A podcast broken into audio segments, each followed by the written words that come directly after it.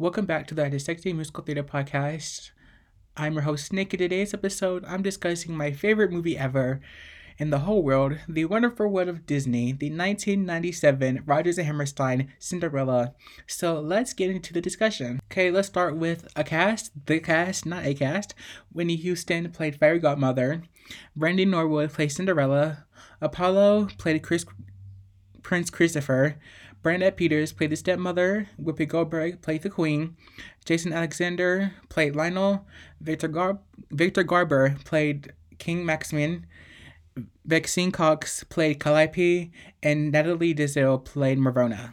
A synopsis Cinderella chafes under the cruelty of her stepmother and her evil stepsisters, Calliope and Marona, until her fairy godmother steps in to change her life for one unforgettable night. Before I start, I want to say if you haven't seen this movie, I think you should. And if you've seen it and didn't like it, then you should not listen to this because if you hate the movie, then you hate the wonderful, the queen, Miss Houston, the queen of everything. And we don't disrespect Miss Houston on this podcast. So if you don't like this movie, then don't listen to this. Now, on to the discussion. Impossible for a plain yellow pumpkin to become a golden carriage.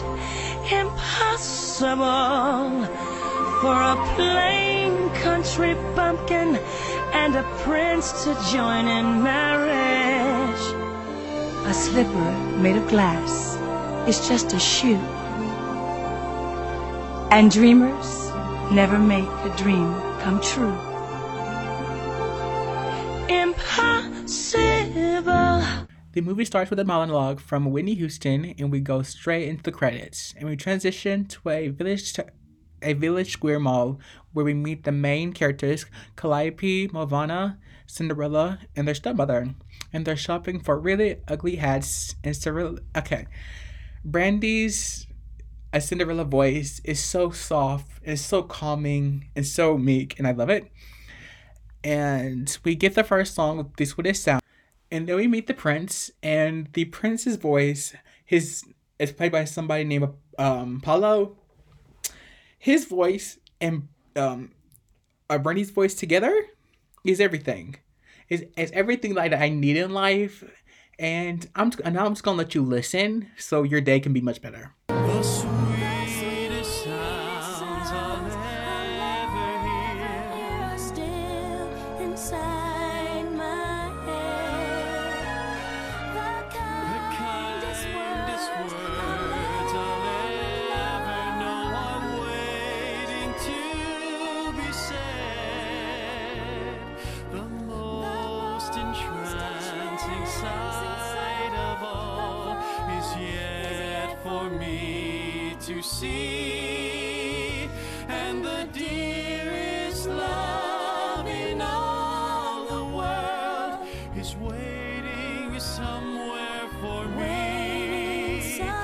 We transition to the castle where we learn that the Minstrel Man is a prince, and we meet the king and queen, who's the most iconic characters in this movie. And the queen decides to put on a ball so Christopher can find someone to marry, but he doesn't like this idea. And we get the song, "The Prince is Giving a Ball," where, where we learn the king, the prince's full name: Christopher Rupert, Windemere Vladimir, Carl Alexander, Francisco Reynold Lancelot Herman, Gregory James long name, but I'm obsessed with it. And this song has everything. It has uh, vocals. It has uh, a choreo with cakes and food, and, and and like the visuals is everything, and the tap dance is everything as well. You know I love a good tap dance. I really do. Transitions to Cinderella's house, where the stepmother is being disrespectful to her and saying some horrible things about her deceased father, and Cinderella just she just sits there and let her say it. Poor thing.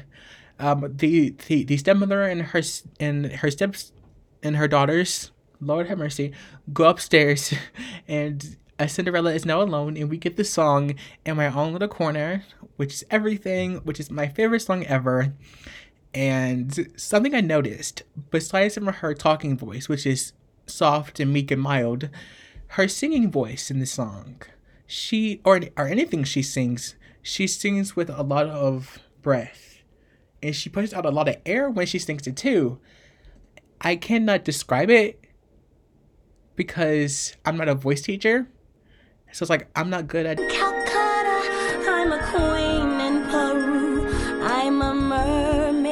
dancing up on the sea. I'm a huntress on an African safari. It's a dangerous type of sport, and yet it's fun. In the night,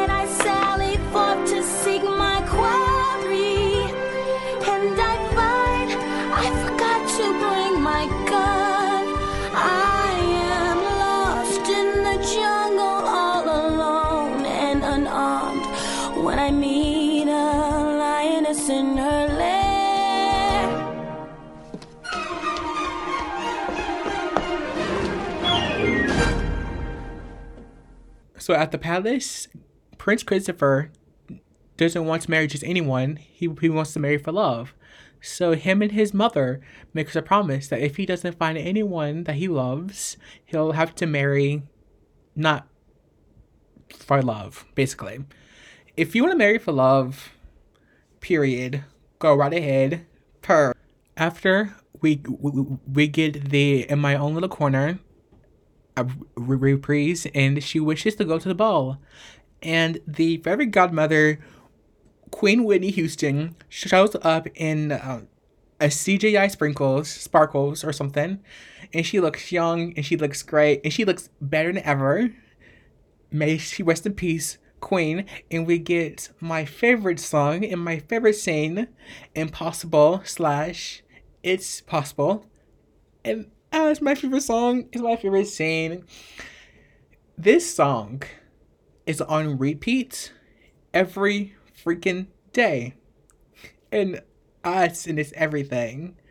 And there's two versions of this song. There's the Broadway musical. And then there's this version.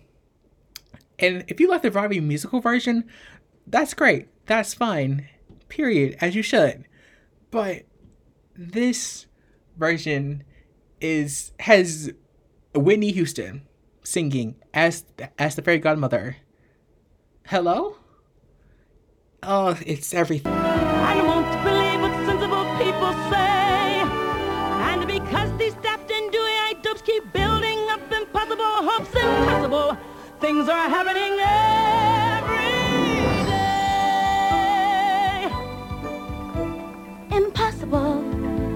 Impossible, impossible, impossible, impossible. impossible, impossible. Transition to the ball was my favorite scene because everyone is wearing a different shade of purple, and Cinderella rides at the ball, and the prince instantly falls in love with her again. And the best thing about this is because the actor who played the prince, he said when she when he first saw her, like on top of the stairs at the ball scene, like he instantly fell in love with her. I was like, okay, I'm done. And like, it's not just like on screen, like the chemistry they have on screen, it's like off screen too. Because when, you know, the movie was somewhat popular, like in 1997 is when it when it first aired, they did live performances on like a different talk shows and stuff. And you can feel the chemistry between them two. And I'm like, mm, why can't this be me? Honestly. Anyways, so we get the next song 10 minutes ago, which is my favorite song. Mm, Impossible is my favorite favorite song, but this one is it just it makes you cry for some reason. Like it's not one of those songs that you cry to, but it's one of those songs that you cannot help but cry. In the arms of my love, I'm flying over mountain and meadow and man. And I like it so well for all I can tell, I may never come down again. I may never come down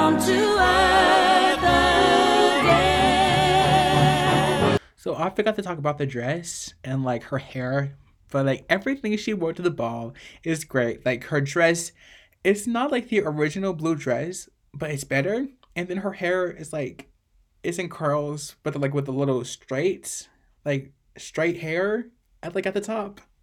It just looks so, ah, it just good. So next we get this song, "Do I Love You Because You're Beautiful."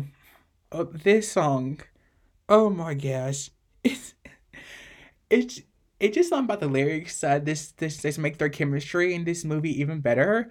So it's do I love you because you're beautiful, or are you beautiful because I love you, which is my favorite lyric in this song, and I can't get over it. So the clock turned midnight, and all all the magic is gone. Now her her carriage got turned back into a pumpkin, and the mice and the horses got turned back into mice and everything is gone. So now she has to walk home. She makes but she makes it home before her family and we get the song A Lovely Night where she's basically telling herself because she's because she supposedly didn't go to the ball so her so the stepmother like put put put two and two together because how does she know about like everything that happened at the ball if she wasn't there but she but but but she doesn't tell her that she knows. She only uh, disrespects her. But Miss Cindy finally got a backbone and stuck up for herself. But that did not work out like she wanted to.